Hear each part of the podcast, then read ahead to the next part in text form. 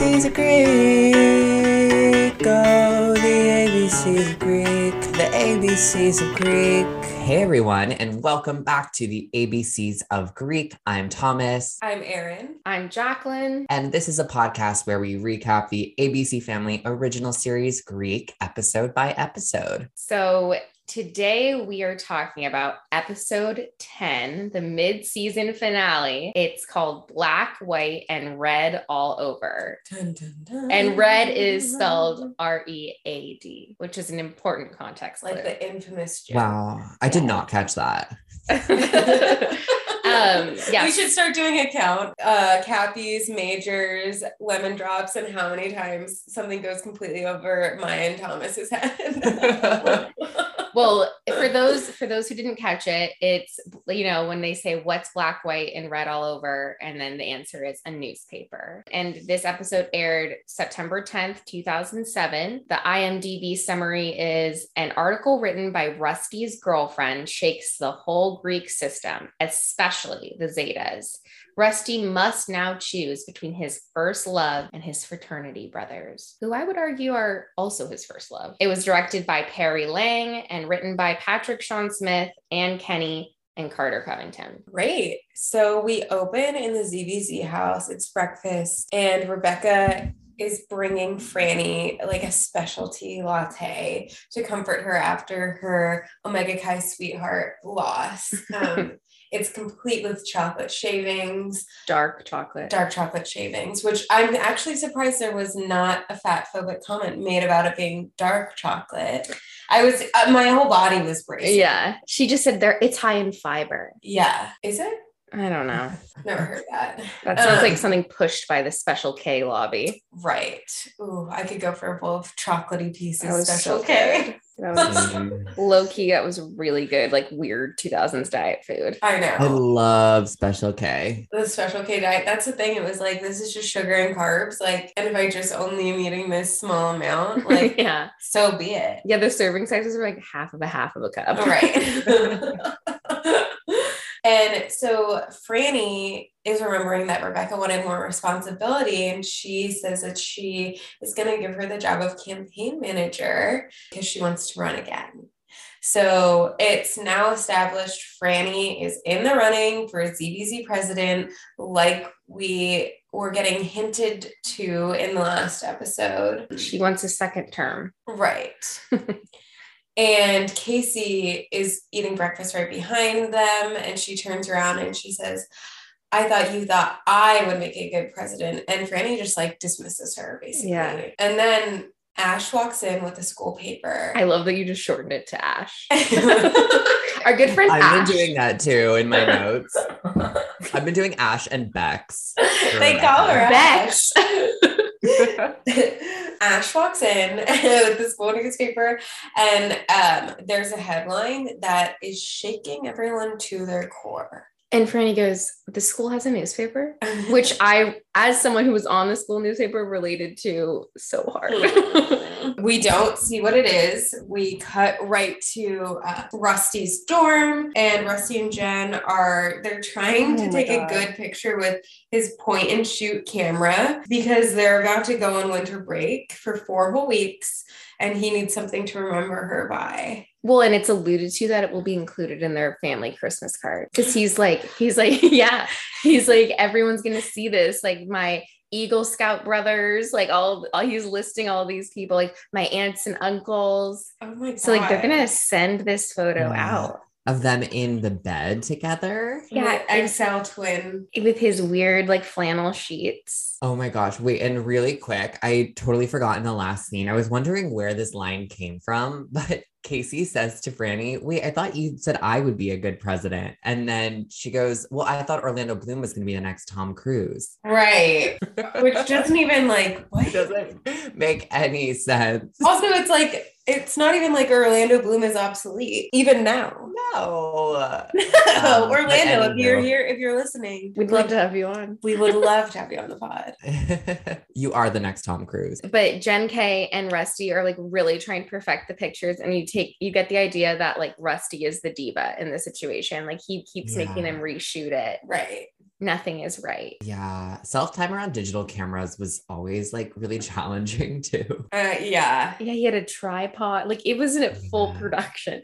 I know. In the bed. In the bed. This is pre photo booth. Like when you just go to the Apple store and sit there with your friends for hours. Like this is where they really could have used that. I know. I would have loved to see the employee that had to go around like every hour and delete all of the pictures because there would be so many. And I remember I would go and like look at what the, what pictures were taken Mhm. by customers before. In like the pop art effect. Oh my god, classic. Dale barges in and he has the newspaper covering his eyes because he doesn't want to see anything obscene. And we just see the word ex- exposed, Mhm. kind of. That's all we can really read. And then he shows them the paper and it says the secret world of the CRU Greek system exposed.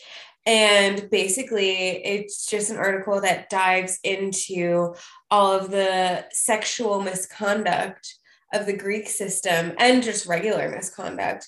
And Dale goes, finally, the liberal media gets something right. I ahead of his time. Like that I- I know, I talking said point. The original fake newser. yeah, that talking point. I didn't even think it had been created. Yeah. It started with Dale. oh Dale, what's Dale's last Started name? on Greek. Oh my gosh. I know they say it, but I, I don't remember it. We should probably know that. I'm sure IMDb would say. Yeah, they tell us. And the, it, there's just like everybody's shaking it. it's everybody's business. It's taught like it's talking about like I think you even kind of see like it's like cheating scandals, like you see on the front page, like yeah. cheating scandals, uh, like yeah, sexual misconduct. But I mean, we'll get to this later. Yeah, I- well, we'll get there. But I, I, the article isn't that much of a bombshell. I don't know. Then we cut to like a Greek wide meeting. Um, and guess who walks in? But none other than Alan Ruck, hmm Connor Roy. Uh, what a great spot for him. Dean Bowman. In between um, Ferris Bueller's and Yes. Succession, Alan Ruck was a Greek, a Greek head. And it's the same variation of the same character. Dean Bowman is less serious than Connor, but by much. Okay, I I see I see the I get that. I get where you're coming from. mhm. it, it all makes sense how they would build on one another. In a world of extreme privilege. Exactly. Yeah, I'm sure the casting director for Succession saw this scene and right. Yeah. made their decision based on that. So he's basically berating them. Like he walks in and he is just like so mad. And he's saying like the social calendar is getting cut next semester. Mhm. Like big changes are a brewing. And he goes, You people are unable to regulate Yeah. yourselves. And so as the dean of students, you're gonna answer to me. Yeah, he says the the Greek social calendar will be a lot less crowded. Yeah. And Cappy stands up and objects. And for some reason, he's wearing a suit. I know he's so overdressed. And he says object objection to what? And one of the things that he says an objection to is to Dane Cook. ahead of his time. ahead of his time. Seriously. Yeah, and and Wade was like, "Were you pre-law?" And he, we think we're getting another Cappy Major alert. And Cappy goes, "No, but I look good in this suit." He's like thinking about it. That's his next major. and then um Alan, the dean of students, exits.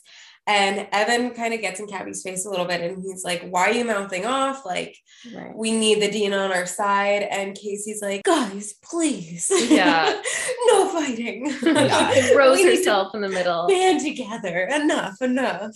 And it's so ridiculous. It- this scene is chaos. Franny hops on the mic that the Dean of Students was just on, and she goes, There's a rat that's dropping the secrets, and they need to be brought to justice. And everybody's rallying behind that messaging. And Casey's like, she's seeing the writing on the walls. She's she's like, no, like cut this out. Like she, you know, read the article. I feel like Franny didn't even read it. And they have no, Yeah. pa- like, they have no leverage. They're students. Yeah.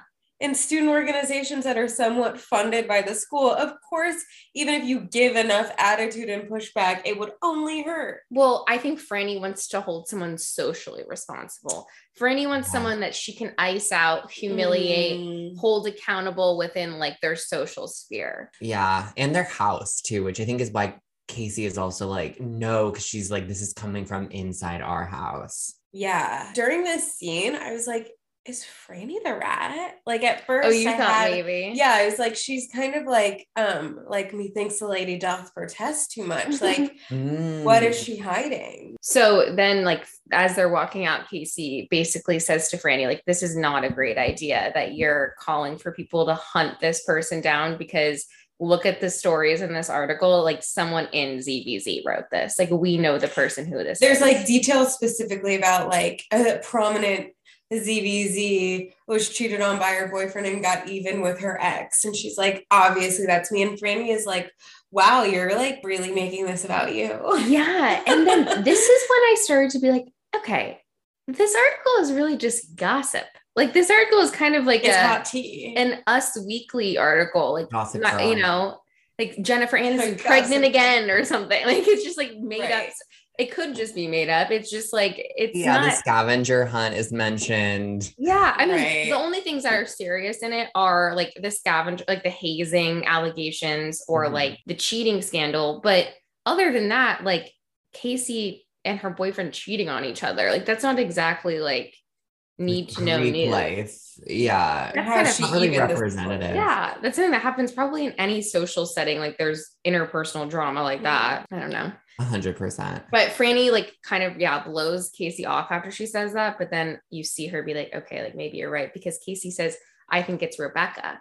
Like there's all of these like specific stories that Rebecca was involved in. Yeah. Yeah, so true. And so then back at the KT house, Cappy's basically saying like nothing's really going to change for them because they're going to go underground next semester. And they already give the vibe of an off-campus frat. Like, Yeah, they got nothing to lose. yeah, they have big SAE energy, Right. but without the some of the malice. Yeah, they're begging to get their charter revoked. Yeah, the frat that I feel like is notoriously banned on campus, like anywhere you go. Yeah. I feel like it might have even been banned at my college. I, I'm sure it was. So then back at the ZBZ house, Casey and Franny are confronting the pledges and she's targeting Rebecca. Um, and Rebecca kind of looks to Franny with like pleading eyes and she says, like, you know, I haven't been anything but loyal. And then Franny accuses her of being suspect in her loyalty, which is kind of true. Franny flips on a dime. Yeah, well, Yeah. she she is has no loyalty. She's out for blood. yeah. Rebecca was her campaign manager like five minutes ago. Right. And Rebecca says, okay, fine. If you think it's me, prove it.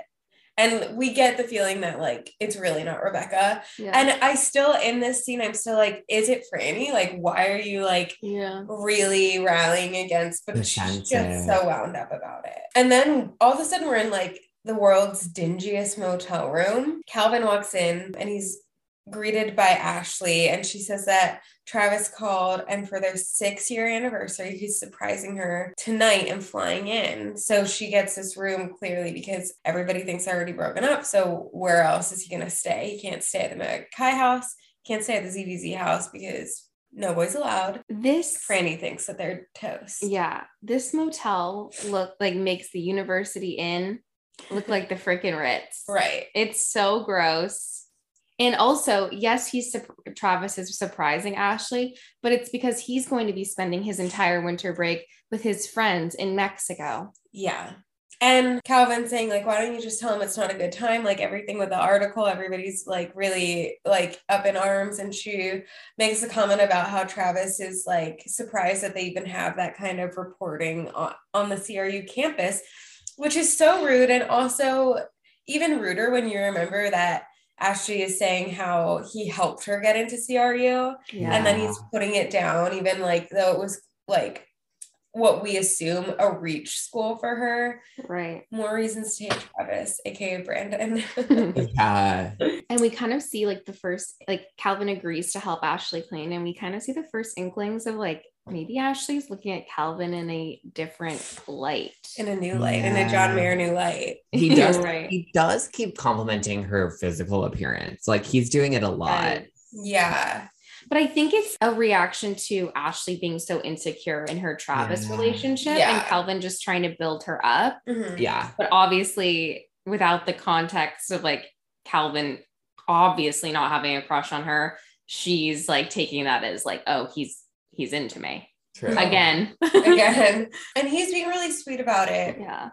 and he comes her nerves and just the fact that he's willing to clean any part of that room at all. Oh my god, it was so gross.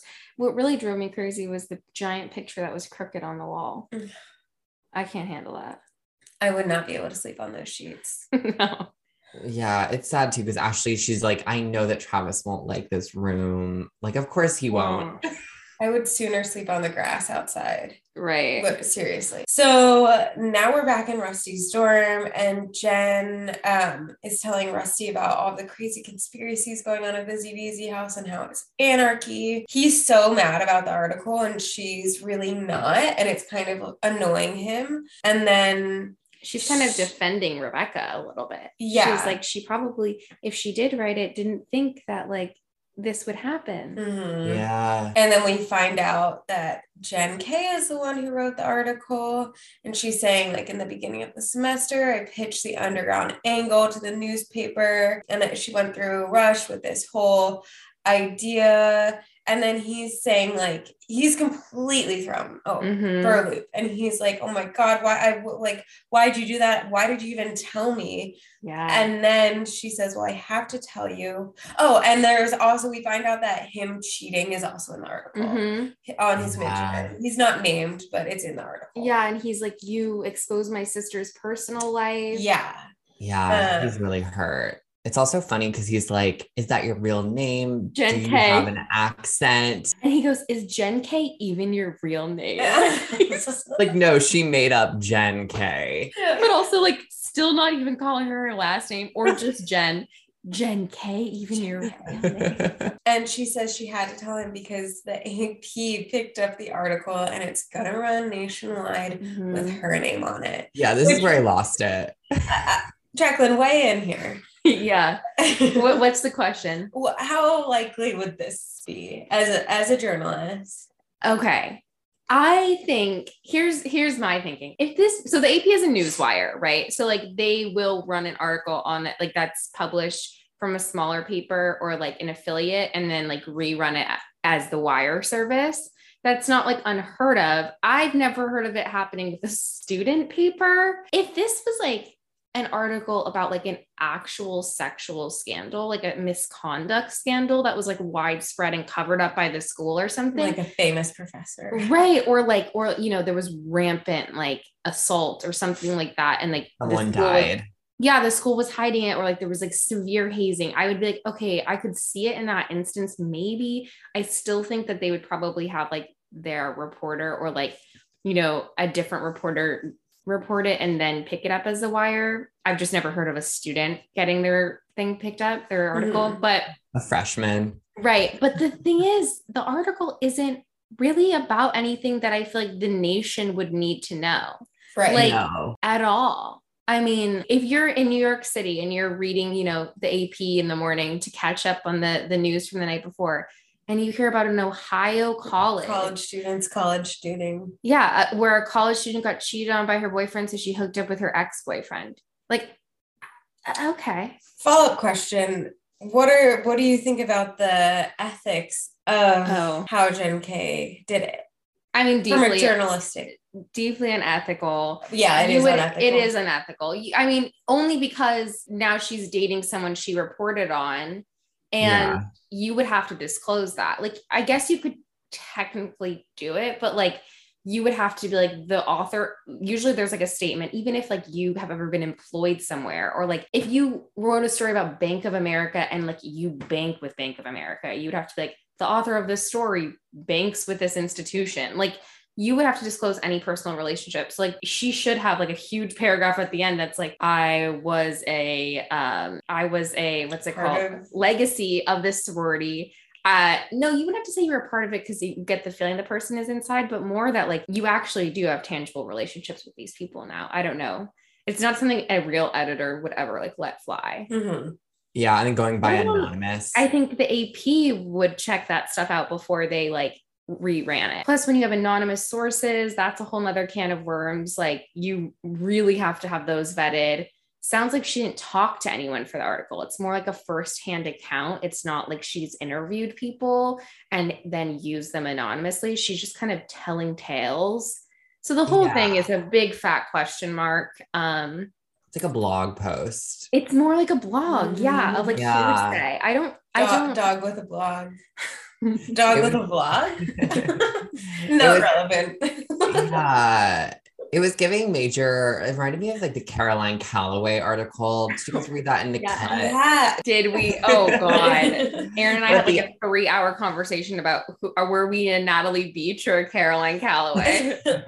but at the end, you kind of like it- the funny thing was is that that article only made Caroline Calloway more famous, and I feel like Natalie's ethics were questioned in, in that situation a lot too. And it was the same thing where I remember like a week later, I was at a party and I was asking my friend if he read the article, and he was like, Oh my God, yeah, that was like crazy. And he's like, That's crazy. I can't believe it. And it's like, Oh, I kind of think it's crazy that it ran at all. Like, right. this isn't this is like a non-story this is just like girls kind of like taking pettiness a little too far i'm glad i read it yeah. i'm Oh, glad yeah. it was there i don't know why it ran Yeah, it's definitely more like interpersonal drama than any kind of newsworthiness. Yeah, Carol- anyway. caroline calloway in the mid-season finale To- She kind of her and Jane K don't not look alike.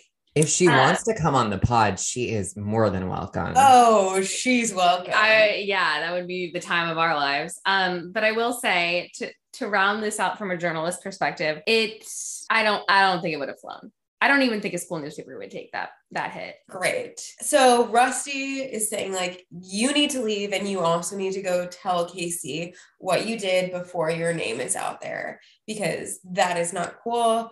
Um, and she goes and tells him immediately. And just the line, Franny, when she's reacting in the ZB Z house, she goes, This is why we hate legacies.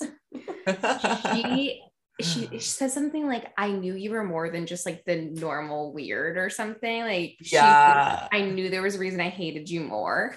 Oh. I know they are completely vicious. tearing her apart. It's like full on. We thought the Rebecca Cappy room was an interrogation. This is full on, like, you know, ZBZ table interrogation. Yeah. Casey's like, this is, she's also kind of, she's hurt, but she's also hurt for Rusty. She's Right, like, my yeah. brother. her and Rusty are having like opposite react. Like he was upset, obviously for himself, but also like his immediate thought was like, "You aired all of my sister's dirty laundry." Her Mm. immediate thought is like, "Oh my god, you broke my brother's heart." Like it is very sweet. Mhm. And when Casey Ah. or when Franny is just railing against Jen K, Casey's just kind of standing there stoically. Mhm. Yeah. And I think she deserves this backlash. Like, Right. it's a shitty thing to do. And especially like a college freshman, you're ruining your, Right. you just ruined your life. Well, like I said, it would be one thing if she got that information, left, dropped the sorority, left kind of like no ties. Mhm.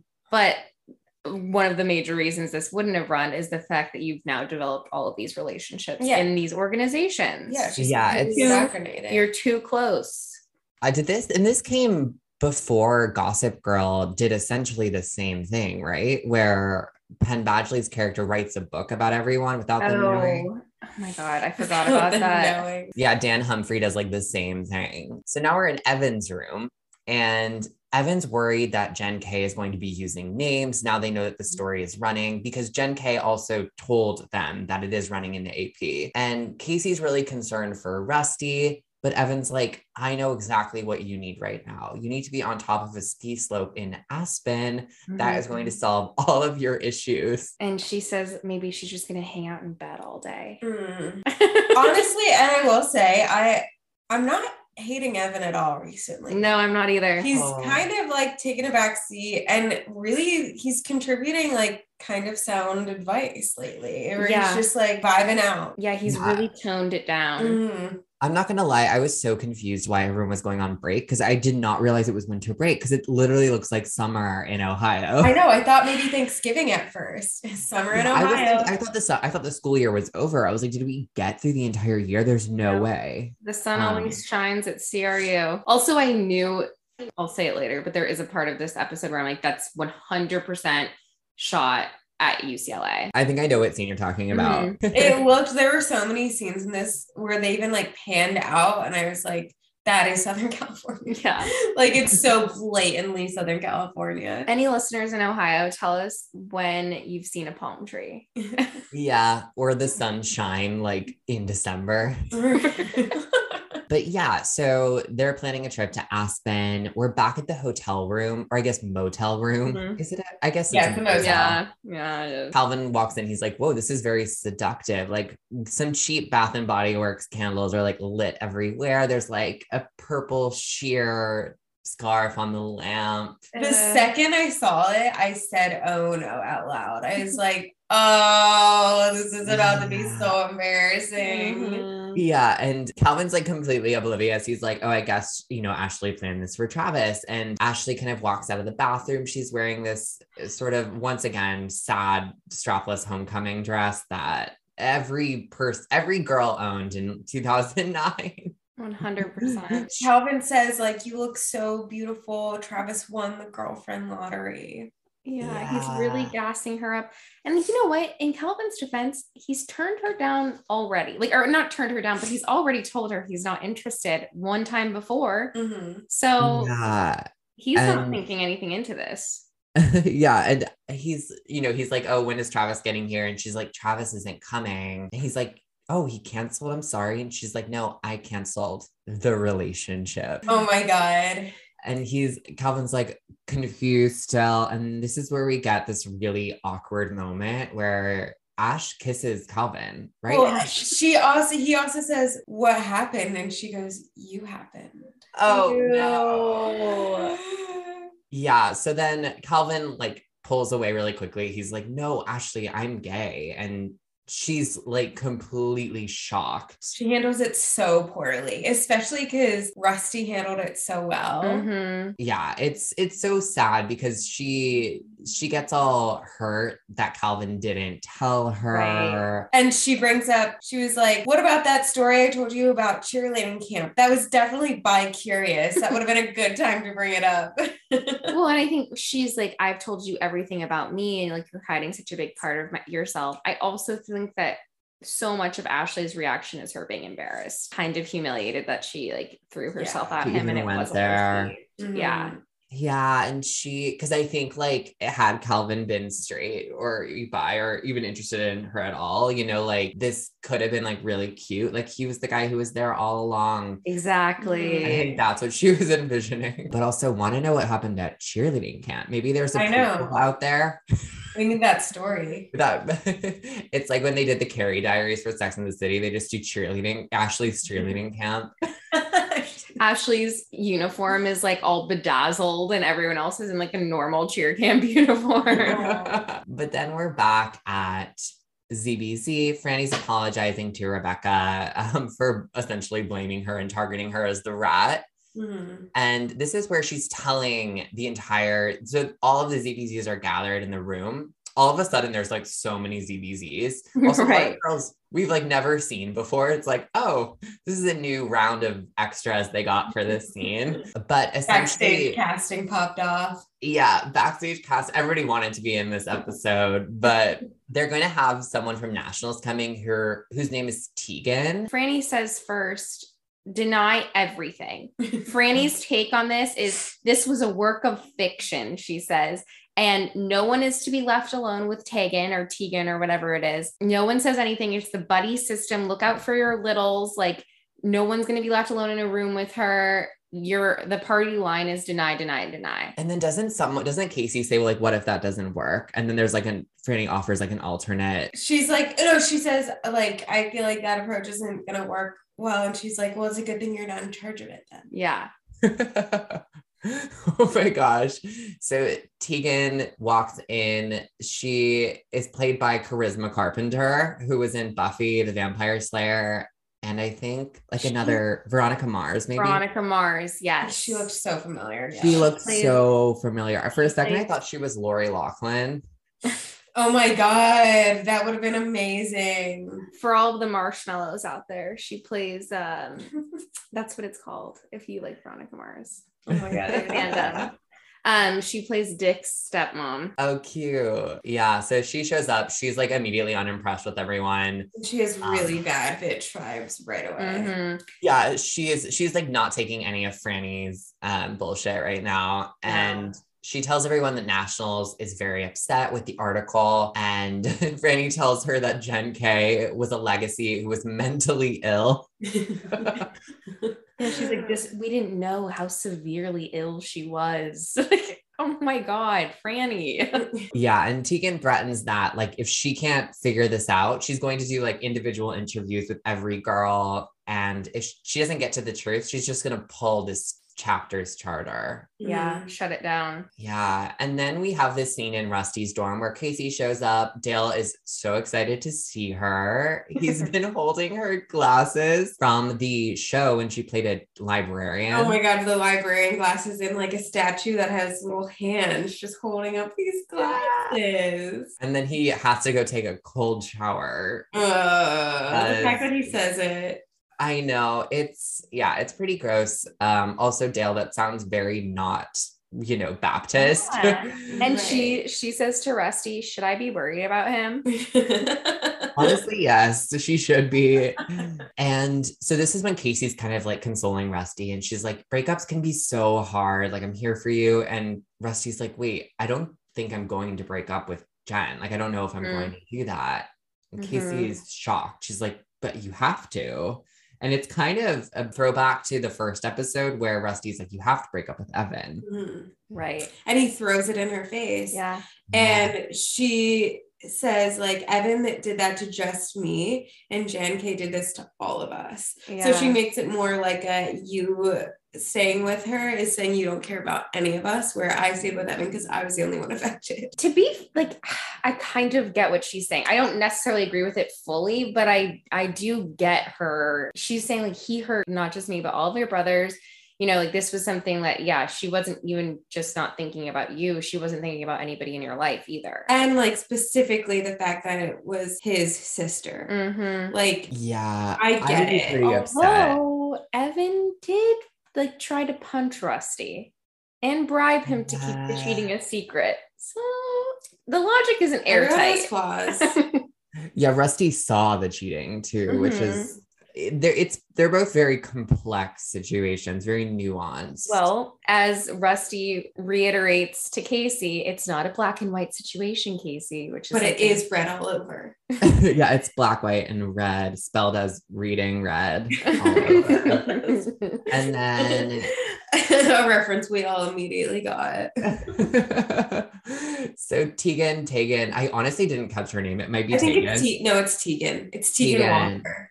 Tegan, Tegan God. Walker Mhm. is she's interviewing each girl and Franny's just like there looming and like interrupting. And yeah, she's starting to unravel. And uh oh, I forgot to mention too, this is an important plot point. At the beginning, when Tegan arrives, um, one of the ZBZs hands her a glass of water and she's like, I don't drink water unless it's bottled French. and and- sparkling? Flat. Oh, flat. Flat bottle Yeah. French. So um just important to note that. But uh yeah, Franny's unraveling and Casey comes to her and says, you know, we need to come clean and take responsibility. This is right outside the house. And so Franny takes Tegan's blue bottle that was filled with, you know, this French water and she's filling it up with hose water, like really I aggressively. I lo- I respected that. I loved that move. Yeah, this was hilarious. Tegan is being a terror. Yeah, like Franny keeps loitering around the uh like interrogation, and Tegan goes, Franny, I, I need some more water. And that's when Franny goes outside and Casey's like trying to convince her. And and Franny, the way that she's like filling up, she's like shaking, filling up this like blue bottle with the, The garden hose. Ew. Yeah. And she's like, I am not going to let any of our secrets leak. And I'm going to plug those holes, even if it's with the body of like a sister we have to sacrifice. Oh my God. And that's when we get like the idea that Franny might throw Casey under the bus. She's like uh, someone we might Yeah. sacrifice who um, was in charge of the pledges and whose brother dated the rat. Yeah. Scary.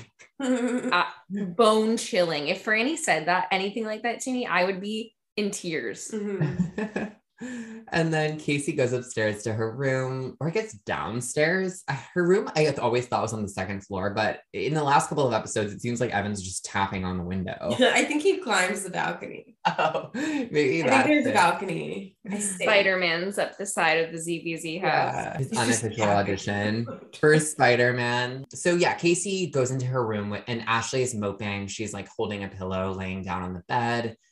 And The universal sign for mope. Yeah, Ashleigh's just like so visibly upset. And she tells Casey that she broke up with Travis, and Casey's like, Oh my gosh, you know, I'm so sorry, but that's really for the best. She says that's fantastic and sad. and, and Ashleigh was like, "Yeah, I, like I'm sad about it." And she goes, "Is it because you spent so many years with him?" She was with Travis for six years. Yeah, six That's a long time. That's a really long relationship for that age. for that age and for that guy. Yeah, Yeah, poor Ash, honestly. And that's when Ashleigh, she's like, I'm really actually upset because I threw myself at a gay guy and like confessed my feelings. And then Casey, like, very casually is like, Oh, Calvin's gay. Mhm. like, she doesn't even have to like ask who it is. Like, she just knows. right. Ashleigh's like, How did you know? And there was that scene when Calvin was helping with the don't ask, don't tell party, where um, Ashleigh was describing him, and Casey thought that she was gonna say that he was gay, and she Mhm. goes, Yeah. "He's into me." And she also is like, she actually has some really good advice here too for Ashleigh. She's like, it might be really hard for Calvin to come out. You know, maybe his biggest fear was that his closest friends would turn away from him when he came out, which is exactly what she's doing. doing Right. and she's like you know it's greek life isn't known as most inclusive group like he had a reason to be nervous Even in 2022. yeah Yeah, for sure. Call back to the sex lives of college girls. Mm-hmm. there you go And then Casey also says she has a plan to fix the whole Tegan situation and to essentially save ZBZ from getting canceled. Ashleigh doesn't really ask what the plan is, but she's like all in. Yeah, they start scheming immediately. like ashleigh's immediately like what are you or ashleigh's like what are you going to do and she's like well i have a plan but it's really out there and ashleigh without even knowing it goes i'm in Mhm. Yeah, she's, She's a all ride over or it. she die. loves an out there plan. I think the more out there, the more into it she is. and if there's some kind of like outfit or like wardrobe needed for the plan even better Absolutely sweetens the deal.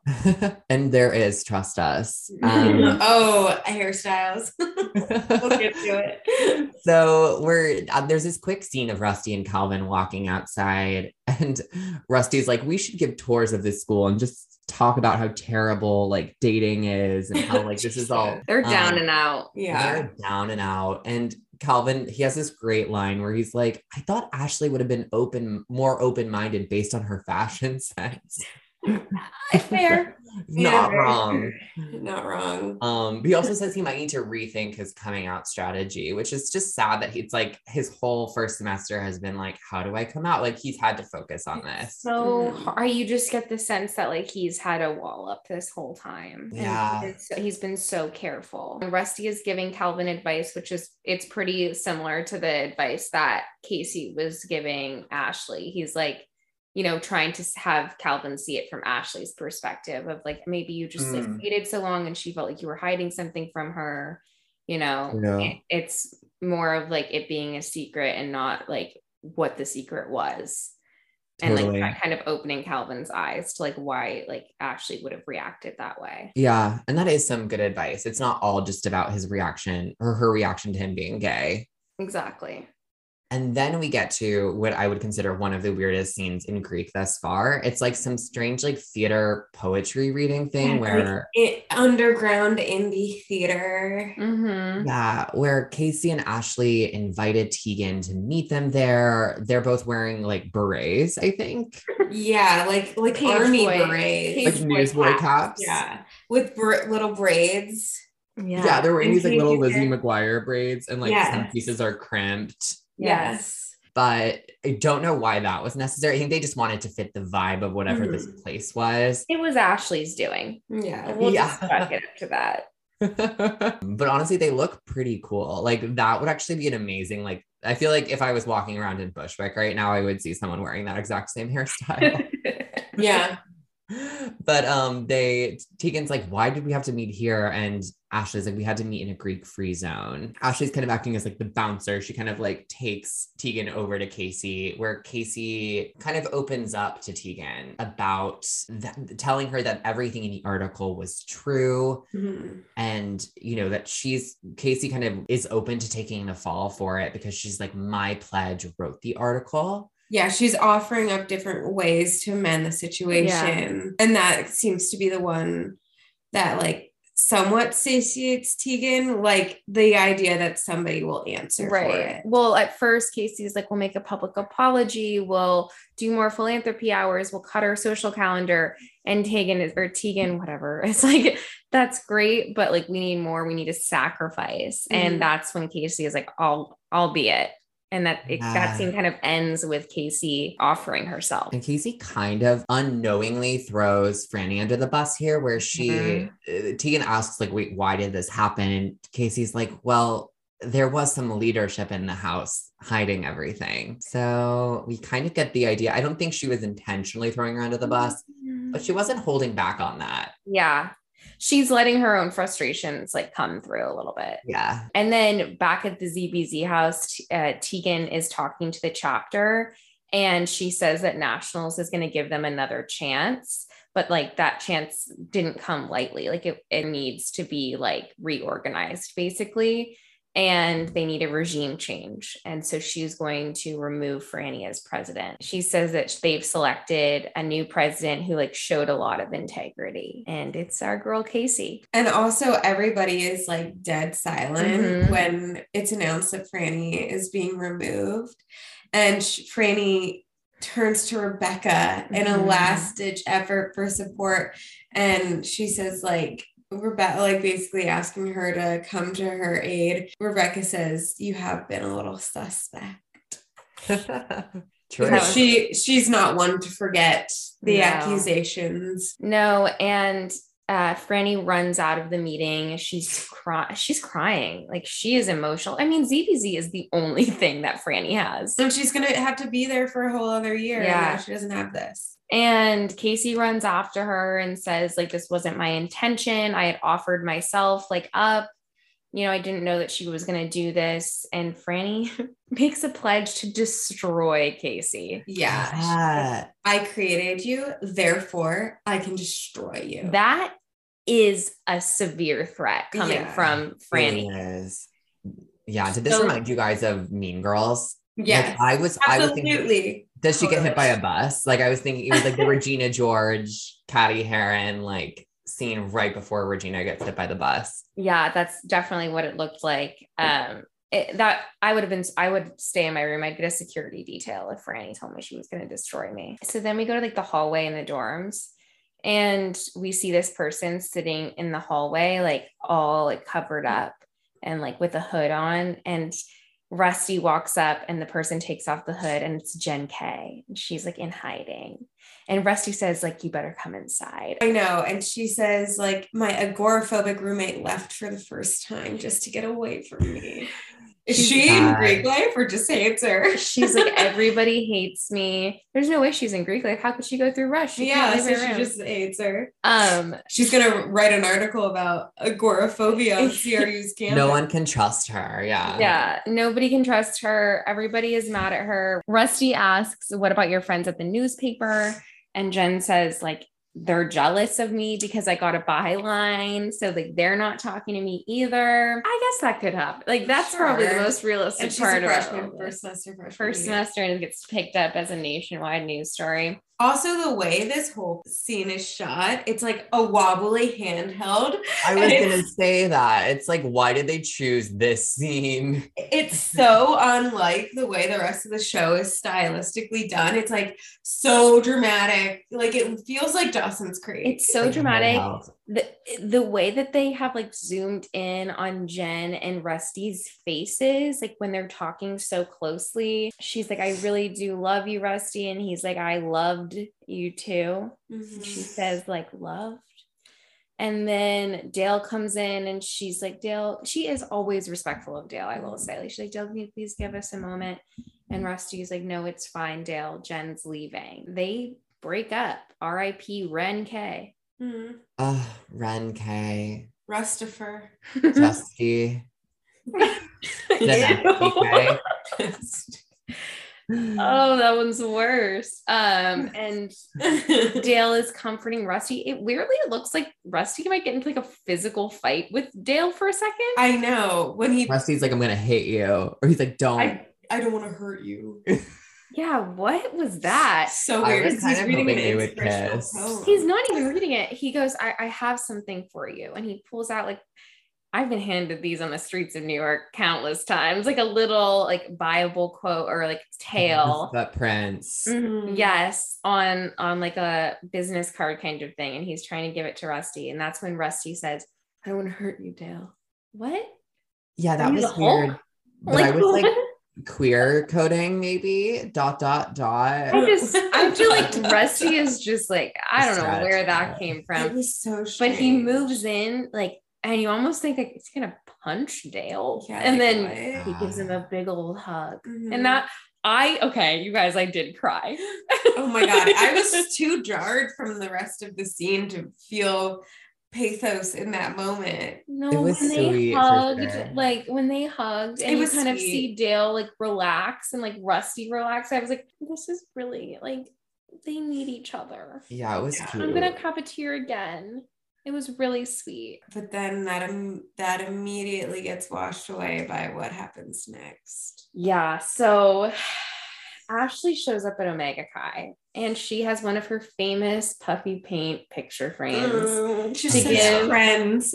It's just a picture of her and Calvin, and it says friends the in frame- puffy The frame is huge. and yellow. It looks like it's made of concrete. There's so much wood. Yeah, it, and then the actual picture is so small, but like it's like a five by three picture, but the frame is like 10 by 11. Friends. And so she goes, and There's like stars on it. it's, It's so funny. it was a leftover frame from the pledge picture frame she made for Casey. Um, she goes to give it to Calvin. She asks one of the other pledges, like, or the Omega Chi pledges, where's Calvin? And he, she's like, Calvin, your girlfriend is here. And Ashleigh's like, I'm not his girlfriend. We're just friends, as if he couldn't read the giant picture frame. We're just friends. um, and this guy, by the way, is the same homophobic pledge that was in the floor hockey episode that made that like comment Oh, to Calvin wow. on the sidelines. Good catch. Wow, that's a really good catch. I, Oh. I did not recognize him at all. Yeah, so he's kind of playing. He was also in Hannah Montana, but. Whoa, whoa. imagine if the yeah, Greek yeah, transition, yeah. Greek transition between scenes of the houses with the Hannah Montana wowos. anyway, so this guy says like, um, yeah, because Calvin's gay. And I guess it's supposed to be like a joke because Calvin's so straight. Like, yeah, it's a weird line at all. and if I was Ashleigh, because it's such a weird line, her reaction is not uncalled for. She goes, Oh, I didn't know you guys knew. Yeah. Yeah. And then as soon as she says it, she realizes that none of them know. And she's It's just outed devastating. Calvin to the entire Omega Chi Oh, it's so upsetting. I just No. it was so like she was truly saying it because she thought like oh okay like everybody knows and i would have thought that too the way that he mm-hmm. said it was not because obvious it didn't make sense. because it's well it's not funny but also like Right. yeah.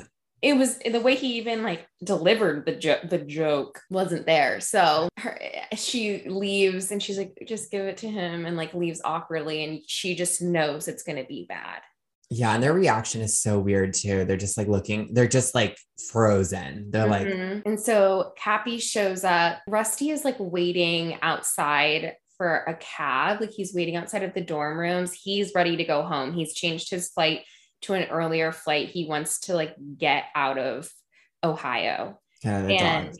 Cappy pulls up in his Bronco and basically kidnaps Rusty He blindfolds. he him. blindfolds me. He's like, "We're going somewhere. I'll drive you to the airport." Which, as soon as he got in that car, I was like, "You're not going to the airport. Mm. You're you're missing Clearly. you're missing that flight." So they walk into Dobler's, and Rusty is still blindfolded, and he's like, "Are we in Dobler's right now?" And you see at a table. I don't even know if it's just Kappa Taus, but Greek life members shredding the newspaper. Oh my god. There's they have a shredder on one of the like bar tables and they're shredding it. And, And, Rusty is also like so paranoid that everybody thinks knows his girlfriend wrote it. He's like, I don't want to be here. Everybody knows that it's Yeah. my girlfriend. Yeah, Which I kind of get too. It's like, oh, let it cool down. right. But now that you've dumped her, I feel like they can't really blame you. Right. But Cappy says, like, well, whose opinion matters and it it's your brother's and would your brothers care? And, and Rusty's like, no. So they go in and uh, then we see Ashleigh, like it kind of pans over to Ashleigh at the bar and she's talking to like who we gather is another sorority girl in a different sorority. And she's like, oh, I love your outfit. And the girl goes, thanks. I hate your sorority. like, damn. Uh, I do want to add, this is not a crazy conversation. Like, I feel like this is like, th- this would have happened Yeah. at, at our really? alma Oh my god. if a similar, well, if a similar situation had happened. Mhm. Anyway, so then Rebecca says, Do you know who I am? And the girl says, Yeah. And Rebecca goes, Well, I don't know who you are. And then And then she goes, leave. It totally shuts that down. The girl walks away, and Ashleigh's like, "Thank you." And Rebecca says, "Like no one talks to my sisters like that." Mhm. I Love that. loved Mhm. that Go moment. Rebecca. That was Bex. Rebecca using her powers for good. And so then Calvin comes into Dobler. Wait, but real quick, we get Cappy walking past Rebecca, and there's a sexually tense. oh, I missed that. Yeah, they make eye contact, and Oh he says God. something like, "I don't even know if he says anything." He kind of looks at her like he's about to eat her. Oh my god, there's very serious tension tension building between them. And then Calvin rushes in and he's come to apologize to Ashleigh. And they kind of like embrace and are just both apologizing. Calvin is like, I'm so sorry. Ashleigh's apologizing. And then she says, like, I take it you haven't been to the Omega Chi house yet. And even before this, I think Calvin, being a good friend, is already taking too much responsibility and Mhm. apologizing too much. Yeah. Like he really doesn't have anything to apologize for, No. except that he's sorry that it affected his friend that way. Right. But I think he's like overcompensating. Like he's being a good friend and he's like being really empathetic to her. Exactly. Yeah. And she's she's ready to move past it fully, but she knows she messed up. Mhm. and she, I guess you haven't been to Omega Chi. She tells him what happened, kind of. She doesn't. I wish there was a way for her to have told him while getting all of the context out, like by telling it exactly what happened. Because if you heard that, you understand why she said it. Mhm. But it kind of like the way Calvin takes it, it's like, oh, so you were mad at me, so you went and told my brothers that I'm Mhm. gay to get back at me Yeah. out of spite. That's what he thinks. Yeah. I would have thought the same thing. Yeah. Yeah. And he says, I take back all my sorries. Oh, it was heartbreak. I hate when they fight. I I don't ever want them to fight. I know. That was so, so sad. And like Calvin's just so hurt. And so, oh my gosh, this one's a doozy. Franny shows up at Evan's dorm or Evan's room in the Omega Chi house. At first, I think she's going to seduce him. Yeah. So, well, Same. it has a touch of that. Yeah. She, she's like showing up She's in a weird like nightgown or something. Yeah. don't. And, no, it was like a flowy top. Yeah. It was just like Mhm. odd. It- there's not, It was very Mrs. Robinson. Her hair is like let down. Yeah. Yeah, there's definitely like a weird sexual component. And Franny spills the beans. Mhm. She says that Casey has scripted everything that's happened in her and Evan's relationship since the cheating, Mhm. and that she only stayed with Evan because she wanted to be president. And she says, quote, to her credit, credit, she wanted to dump you, but I told her not to. Yeah, she she is like, I know this because I'm the one that told her to stay with you. And then as she's like, I can tell that you're not really believing me, but she goes, I want you to think about like if she's ever gotten over Cappy, like kind of Mhm. alludes to maybe Casey still has feelings for Cappy and maybe something happened. Mhm. So I, I don't know. We never saw Casey tell Franny that she made out with Cappy Mhm. during the midterm week, but she might have. And she says, she, at her exiting line is, do you truly believe Casey is over Cappy? Because I think she's still under him. Under. Yeah. Mhm. And that's what sets Evan off more than anything else you said. He wants to be under Cappy in way.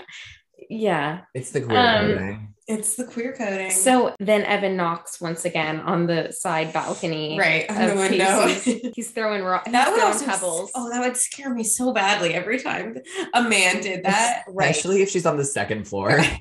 I wouldn't want to know that that was possible. I know. I wouldn't No. want to know like the French doors on my balcony that just could be It could opened. be by opened at any time. So he comes into her room and she's so excited to tell him, like she hasn't gotten the chance to tell him that she's pregnant Mhm. before an immediate FaceTime could happen. She's Yeah. like, guess what? She's trying to fill him in. She's so ecstatic. And he's like repulsed. Yeah, because she says something like, um, is it wrong that I've been like feeling excited about this, even like with all the things happening with Franny? And he says, goes, it's hard to tell what's right or wrong anymore. Uh, Yeah, you can just tell that he's like like thinking about Casey in a totally new way is like very maniacal or something. So her telling him this news is like reinforcing that. And Mhm. he asks point blank, he's like, Why did you get back together with me after I cheated on you with Rebecca? Mhm. And she's so thrown. She's like, Why are you bringing this up? yeah, look, she's like, why are we talking about this? And then she looks at him in the eyes and she goes, Franny told you. mhm. And he, he says, So it's true. And oh my God, it, it- you could hear a pin drop. Mm. the Yeah. silence in between those lines. It was crazy. And she says she didn't really want to break up. She was just hurt, which I do think is kind of true. I could have seen them breaking up for like two weeks and getting back together. Yeah, and I do fully think that like at this point in the semester, they're like fully back in love. Like I think she genuinely wants to be with him. She genuinely like wants to share this with him. Right, Like she's excited for their ski trip. right. But here's where she here's where she went wrong because he says, "Has anything happened with you and Cappy Mhm. since?" And she admits that they did kiss when they were writing the paper, which this that's where she messed up. It's Mhm. It was True. like that weird week where she was trying to decide between the two of them again and then didn't tell him Mhm. and he he's so mad He's I got chills the next thing that he says. He shouts, she says, like, I love you. And he goes, You love you. You love what I can do for you. And he screams it at her. And it like it literally shook me. Like I got chills. Yeah. this was a great acting moment I know. Yeah, I was gonna say I was like really good acting. it was really good and you just get the sense like the way that he plays this like this is touching on some evan chambers deep trauma of like people mm-hmm. using him for his social status for his money and what he liked about casey is that she wasn't like that like he said that to her multiple times come to find out she is so for him this is just a huge violation of like trust and Mhm. like what he thought that they shared Yeah. And it just like taps completely into his insecurities. Mhm. And he says, You're ZBZ president now. You don't need me anymore. that was so that scene was so sad Mm. because you know that she's devastated, but at the same time, he's not wrong. They're good, good together in their one-on-one scenes where Yeah. it's like a little more intense. Yeah. Yeah, Yeah. it's really good acting. Good Yeah. directing, good acting. Yeah. So, oh gosh, Calvin, we go right from one intense scene to another. Calvin walks into the Omega Chi house and he's kind of just like, he's trying to play it off in a way that, like, it's just so sad. He's like, hey guys, like, I guess you know. And it's silent. And no one is responding to him. Mhm. No It's one. so horrible. They're They icing don't even him out. acknowledge that he's there. No one looks at him. They're icing him out completely. Terrible. It's so And upsetting. he's kind of like, okay, like I guess this is how it's gonna he be. says being gay isn't contagious. Oh my god, I'm so glad I didn't even hear that. I would have really cried then. It was really sad. And that's when he takes off his pledge pin and he sits it like on the entryway table and walks out. It's literally gut wrenching. Like if this was the saddest scene in the show, like I feel like there's how could there be a sadder scene if there's not like a death, which I don't see coming in ABC's Greek. This was so oh my god, it was so so, horrible. sad. It was so terrible. And then at Kappa Tau, Rusty is so belligerent. He's obviously missed his flight. He's like talking to Beaver, who's also so drunk about like Electrons. electrons. Like and women then, are electrons. but oh, Yeah, their brothers are electrons in a different. This is when we need the science expert to come on the pod. I don't know what this was, cannot but follow.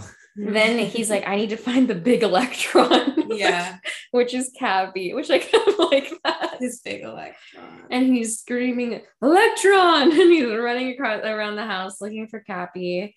And he opens Cappy's room, like the door to Cappy's room, and Cappy's asleep in the bed. You immediately see he has someone else. Rusty doesn't care. And Rusty's like trying to talk to Cappy. And then he sees the person in bed next to Cappy move and put their arm around Cappy. And it's Rebecca. Rebecca Logan. Okay, I was worried for a second that it was going to be Jen K. Oh my gosh. Oh I my was god. worried, but I was very relieved when I saw it was Rebecca. No. Oh my god. That wow. I don't know how I would feel. No, Cappy would Cappy would never do that. No, yeah. And The only Cartwright he'll betray is Casey. right. But he feels bad even about like the Rebecca thing, which why? I think like Cappie kind of wakes up and Rusty's like, it's a dream. You're dreaming. And then yeah, he's away. backing away. So then the next morning, Ca- uh, Casey is packing up her Prius and Ashleigh comes to give her a breakup first aid kit. Where was the breakup first aid kit? That's what I said. Ashleigh did not get a breakup first aid kit, and she went through a breakup in the beginning of this episode. With Jagged Little Pill. Right. yeah, Alana. She went for a breakup with her boyfriend of six years, even if you didn't like I him. know, who she was forced, um, who forced by the sorority to break up with, had to have a Yeah. secret relationship with.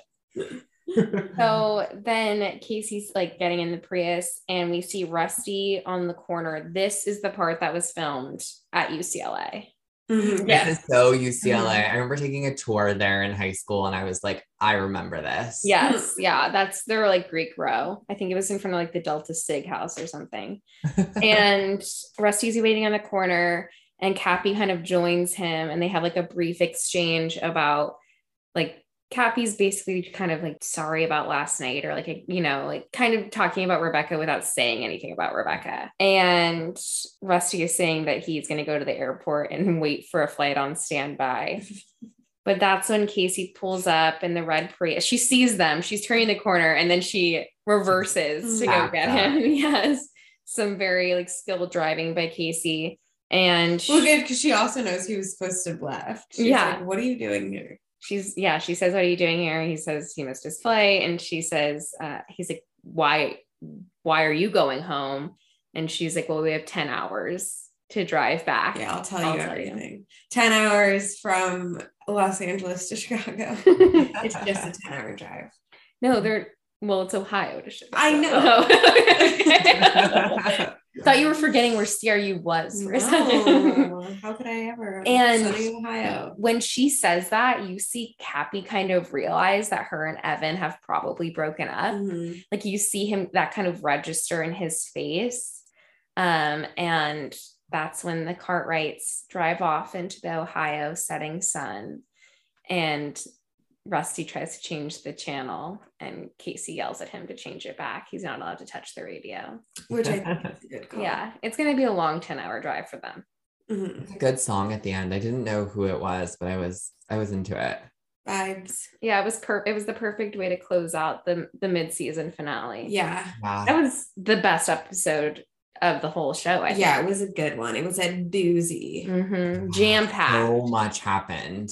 So much happened. Every character had some kind of like extreme arc. except Ben Bennett. Yeah, oh, where has he been? Um, what did you guys think about like what do you guys think about a Cappie Rebecca situation? I remember when I was watching this when it first aired, not loving it. And I still Mhm. don't love it. I, I don't think that they're I think they actually might be kind of good for each other, but I don't I don't know. I'm still team Casey and Kathy. Well, yes, of course, but they don't make sense for each other, and I kind of do. Like, I feel like she needs to be lightened up a little bit. He needs to Yeah, be brought back down saying. to earth for a short period of time. yeah, I they're kind of hate them together. yeah, they're kind of nice. You know, it's not I'm not rooting for them. No, no, no. Yeah, not. and I like that it's happening just genuinely. Like she's not doing it to try to hurt anyone. Yeah, no, exactly. no. I'm sure. I mean, I don't remember, but I'm sure Casey will think she is. Yeah. yeah, that was really interesting. I mean, any final thoughts on Jen K? Did you guys see this coming? No. Oh, is this her final episode?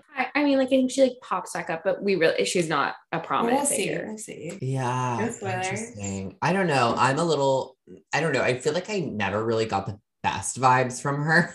Oh, really? You I suspected? could understand. I never really could understand what she was doing. I think it's also probably because what I would imagine is that her character was written originally as like a smaller character because you can see Mhm. how quickly she's written all of a sudden as Rusty's love interest, and then she's more prominently in the episode. So like her character from episode like one through three to ten is like so different Mm-hmm. that it kind of all makes sense when you think about her writing the article because she she really didn't know what she was doing. Mhm. She was just there to Okay. investigate. But I think that kind of showed for the viewer. Like I feel like I never quite understood how she was able to just like stay in this world and what she was doing exactly. Right. Mhm. Yeah, she was kind of an outsider. Interesting. Winners and losers. So many losers in this episode. It's so it's hard to choose. It's really hard. Because the obvious one is Jen, but she has the byline.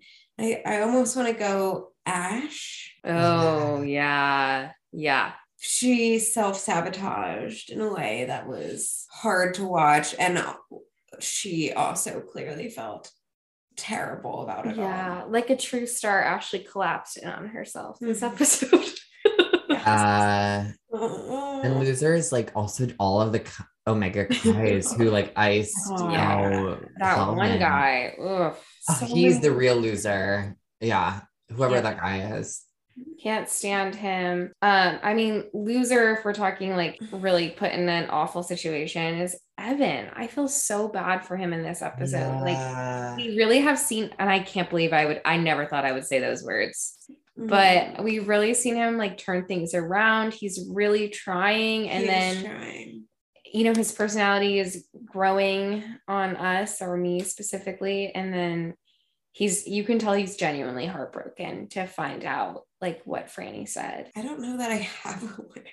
I think Cappie had a pretty I decent guess episode. I, I mean the only two people are Cappie and Rebecca. yeah, they I kind guess of I'll give have it a happy Rebecca. ending. Yeah, to the mid-season finale. Maybe Tegan. She kind of saw saw under Franny's bullshit. And yeah, Also, I mean, Casey and Ashleigh, I wouldn't say that they were like winners overall of the episode, but their looks in the intervention scene with Tegan were deserving Winning some sort of award. right. Well, and Honorable mentions. and in a w- way, Casey's a bit of a winner. She is now coming back 2nd Mhm. semester as ZBZ president, so I'm excited to see that journey. yes. Yeah. I was just going to say, I'm glad all of Casey's dirty laundry has kind of been aired now. Like everyone knows what happened. And I think Mhm. it's going to be a good place for her to kind of start fresh. Right, Totally. right. Part two, season one. I am gonna stick with Rebecca as my winner solely for the way that she handled the hater in Dobler's for Loved. Ashleigh. Love Yeah. that. The hater's name was Jeanette. I like IMDb'd her because I was like, is she famous? And she has been in a lot of stuff, but she's not famous. oh, we also, for the last episode, if anyone's curious, I did look up who the psychologist professor was. He is also not from the band uh, that we thought he might be from. He he He was in an episode of Grey's Anatomy though, which is interesting. Hmm. crossover. Yeah. So they exist in the same Universe, universe. yeah. I would say they do for sure. So we'll be taking a little break next week for our mid-season finale. Um, so get excited. We're hoping to bring on some exciting guests as we continue the podcast. And if you leave a five-star review, we're going to be giving shout outs to our five-star reviewers at the beginning of every episode moving forward. Yes. Thank you guys so much for joining us. That was a great way to uh, end the middle of the season. Yeah, what's gonna happen next? Well, we'll have to find out. But thank, you, for joining us on this fun romp down memory lane. Nailed Bye, everyone. Bye.